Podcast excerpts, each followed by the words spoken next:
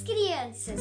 Hoje eu vim falar do livrinho O Fantasma Equilibrista. Era uma vez um garoto chamado Ricardo, de quase 8 anos, que adora dinossauros e está prestes a mudar de escola.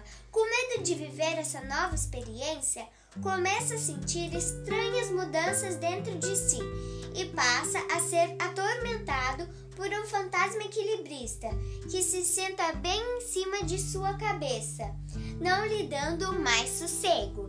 E agora, você quer saber o que vai acontecer no final? Basta pedir para o papai ou a mamãe comprar o livro por apenas R$ 9,90.